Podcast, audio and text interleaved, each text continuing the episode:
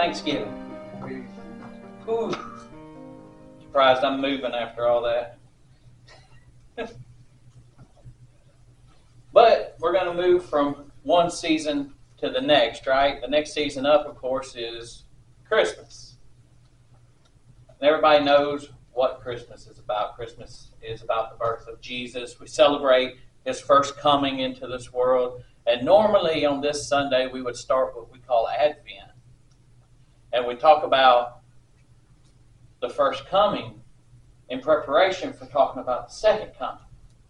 But quite often we skip over the second coming, don't we? We, we get so focused on the Christmas story and we hear it every year. We know it by heart. We know about Mary and Joseph going to Bethlehem and giving birth to Jesus. We know Advent has four particular parts, and we love those parts. We get hope, we get peace and we get joy and love. And we pick it apart and we look at each little part. Do we ever bring it all back together like we should on Christmas Day? See, quite often we get done with those four parts and we just forget about them. We move right on into Christmas and it's like, yay, celebrate Christmas, open presents, eat a meal, go home. But we don't talk about that second coming. We don't carry it on past that. And so I was looking for the message to give to you today, and God said, Talk about the second coming. that the hope, the peace, the joy, the love is about the second coming. It's what Jesus gives to us, it's what He carries us through this life with is hope and peace and joy and love. And we can all see it all in the second coming. And I'm like, well, where do we see it at? Look in Revelation. And it's a book that a lot of preachers are scared to get into because it's full of prophecy, it's full of different meanings, and it can be interpreted in so many ways. But the plain, simple truth, the description given to us of heaven and glory in chapter 21 is about as plain as it can be. And when you get on down into the description after the scripture we're going to read today, if y'all care to keep reading on with that, you'll see descriptions that just don't make sense. Those aren't always pretty gemstones. But if you know about pure light, then you know more about those gemstones.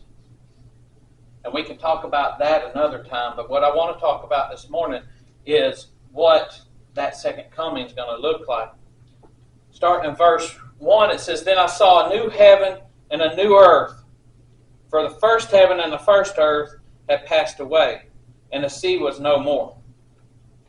I also saw the holy city, the new Jerusalem, coming down out of heaven from God, prepared like a bride adorned for her husband. How many of y'all been to a wedding? All the focus is on the bride, right? She's beautiful. She's probably the prettiest she thinks she's ever going to be in her life. To him, she'll never stop being that pretty. But you got decorations, you got fanfare, you got music, you got food, you got all of that. So think about that. When the new earth and the new heaven comes, it's going to be an everlasting party. That isn't going to just be harps playing in the distance. That's a fantasy view of heaven. There's going to be a feast. There's going to be a banquet. There's going to be people singing, music playing, dancing, carrying on. Most importantly, there's going to be worshiping of God. It's going to be gathering around the throne and worshiping God because of what Jesus has done. You see, in this chapter, we're picking up after the battle's been fought. We're picking up after all the torment, and we're getting to the point where Jesus is about to separate some folks. Carries on, verse 3, it says, Then I heard a loud voice from the throne Look, God's dwelling is with humanity, and he will live with them. You imagine living with God? Not just having his presence, but having him there constantly. We think it's a great feeling to come home from work and be like, honey, I'm home. Imagine eternal day and God, we're home. It says they will be his peoples, and God himself will be with them and will be their God. Says he will wipe away every tear from their eyes. How many of y'all are tired of crying? Tired of heartache, tired of pain, tired of suffering. He will wipe away every tear.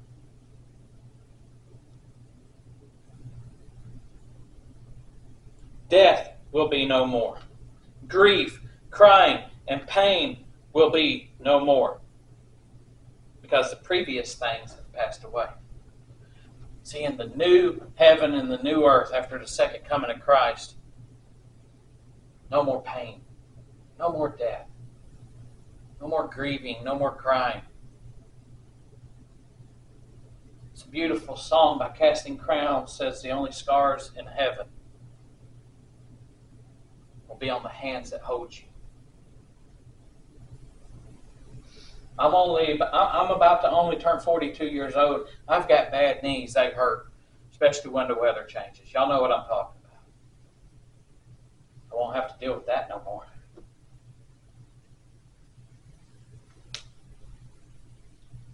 beautiful lady I got the privilege of meeting before she passed had bad knees from polio, couldn't kneel down and pray. She don't have to worry about that no more. Kneel and she can pray. Family's back won't hurt no more. Your sides won't hurt, your hips won't hurt, your shoulders, your elbow, you won't get tennis elbow anymore. your heart won't hurt.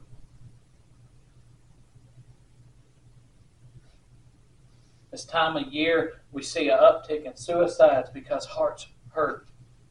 And they hurt a lot during this time of year because you're missing certain family members. But in that new heaven, your heart won't hurt anymore.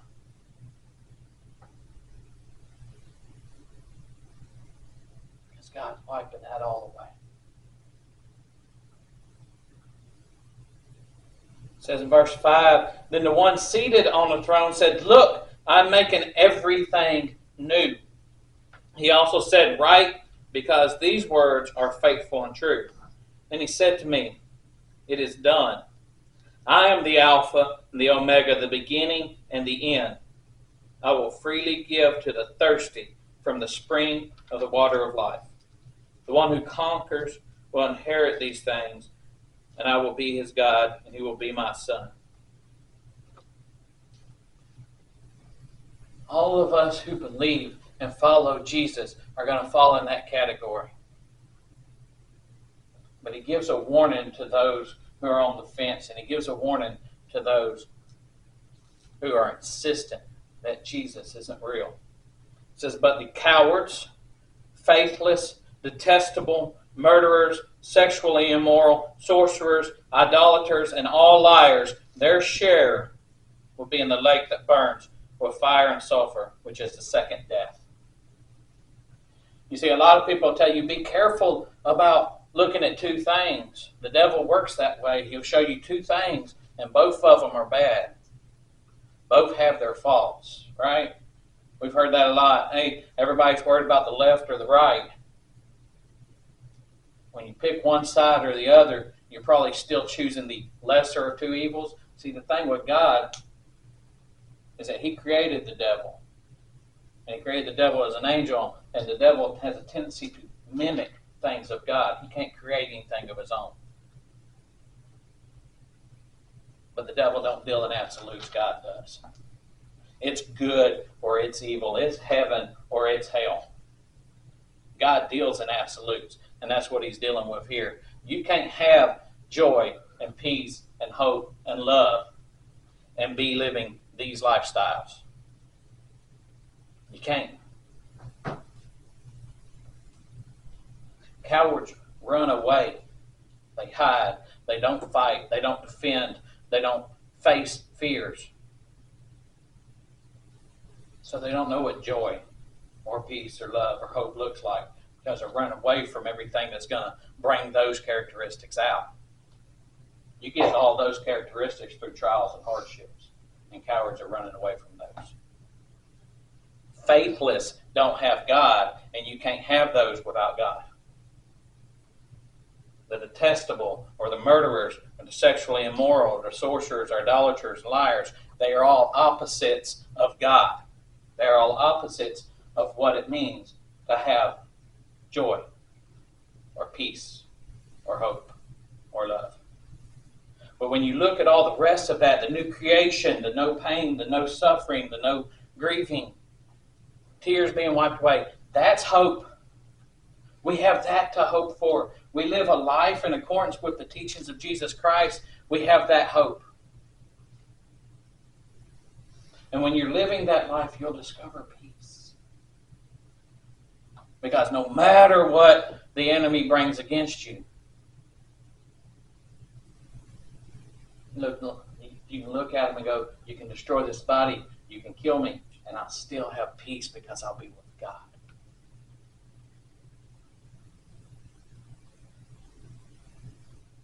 How many of y'all been able to pick a Christian out of the crowd when everything looks like it's going bad and he's still got a smile on his face? You know why? Because he's got joy.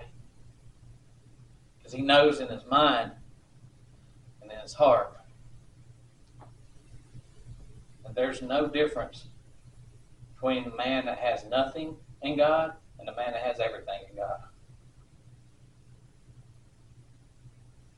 If I lost every possession I owned and still had God, I'm good. That's joy. Can't take that away from a follower of Christ. And then there's love. Letters from John tells us God is love. Anything opposite of God is going to be opposite of love. And I'm talking about true love, not this made up love that this world thinks that they can shove down our throats, that they can deliver to us, and think that we have to give in and accept it. That's not love, that's lust, that's deceit, it's lies, it's loneliness, and it's lost. Because no matter how much they say, oh, I'm happy with it, they're still searching for something. Those of us who know the true love of Jesus Christ have found what it is they're searching for. We have that promise in the new creation that Christ is making for us, in the new heaven and the new earth that He's preparing to bring down on this earth when all things are done. Then all of those who have lived opposed to God, all of those who live in those categories that He listed, they're going to that second death. And it's unfortunate. I want you to think about that. He's given us a task not to force them to accept God, but to present God to them. We need to live a life that shows the characteristics of God. We need to talk about God and Jesus and show the love of Christ. They've got to make their own decisions. And sometimes those decisions are going to hurt our feelings because they're going to choose to stay in that lost and lonely lifestyle.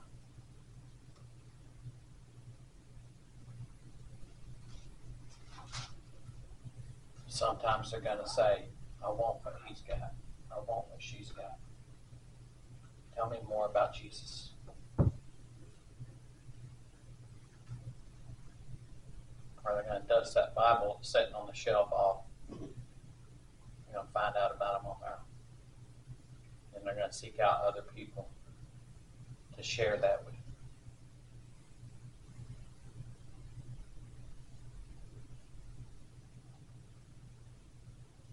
So instead of going through all the birth story of Jesus as much as we love it, I'm going to save that for next week when we have our celebration here.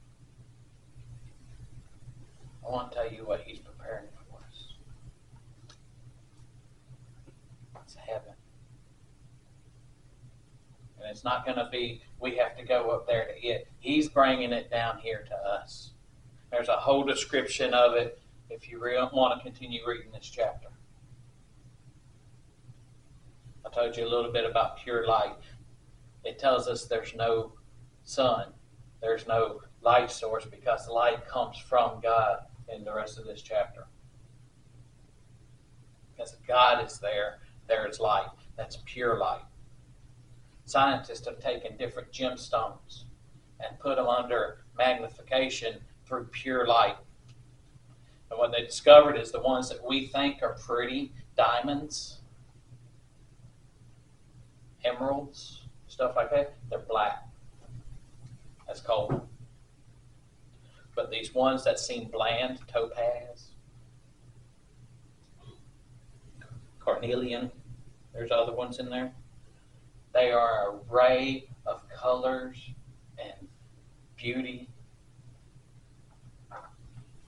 It's beyond compare. That's why when it tells you that the streets are made of pure gold as clear as glass, we can't comprehend that.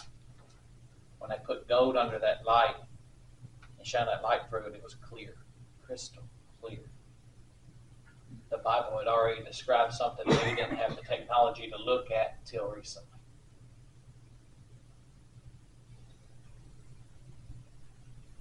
So when we see those gemstones, in the light of God.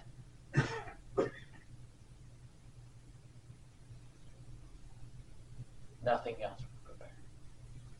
That's what Jesus is creating for us. That's what we have to hope for.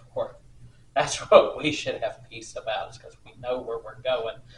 What we should have joy about, because we know the beautiful city He's creating for all of us to live in A city where there's never a night they don't have to close the gates.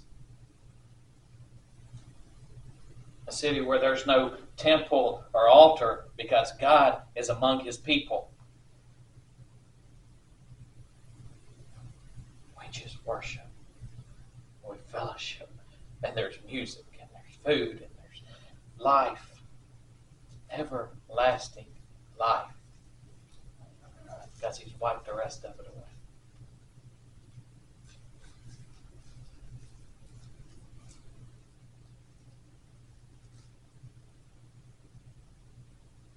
city with pure love. That's what we have to look forward to. That's the second coming.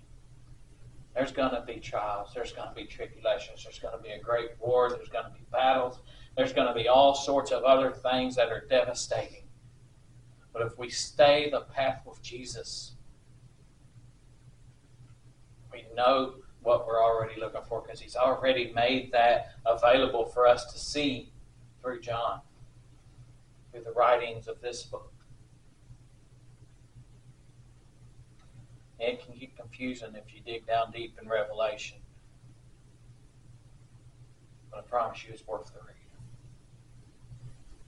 It's worth the read. Dear Lord, Heavenly Father, thank you for the message you've given us. Thank you for the promise of your second coming, for the hope we have in the beautiful city, the beautiful creation that you're making. Thank you for the peace of knowing that we will live eternally with you. And the joy of knowing the beauty and the love that we're getting from you. God, give us that heart to share that with others around us. Give us a heart to care about people enough to love them the way you loved us. to show them what your love looks like. God, I ask that you touch our hearts and minds as we leave from here today so that we can carry your glory and your honor out into the world so that they can see your light shining through us and through the way we live. I ask that you touch each and every one of us so that we can feel your presence and feel, feel your love surging through us so that we can share it with those that are around us. In Jesus' holy and precious name.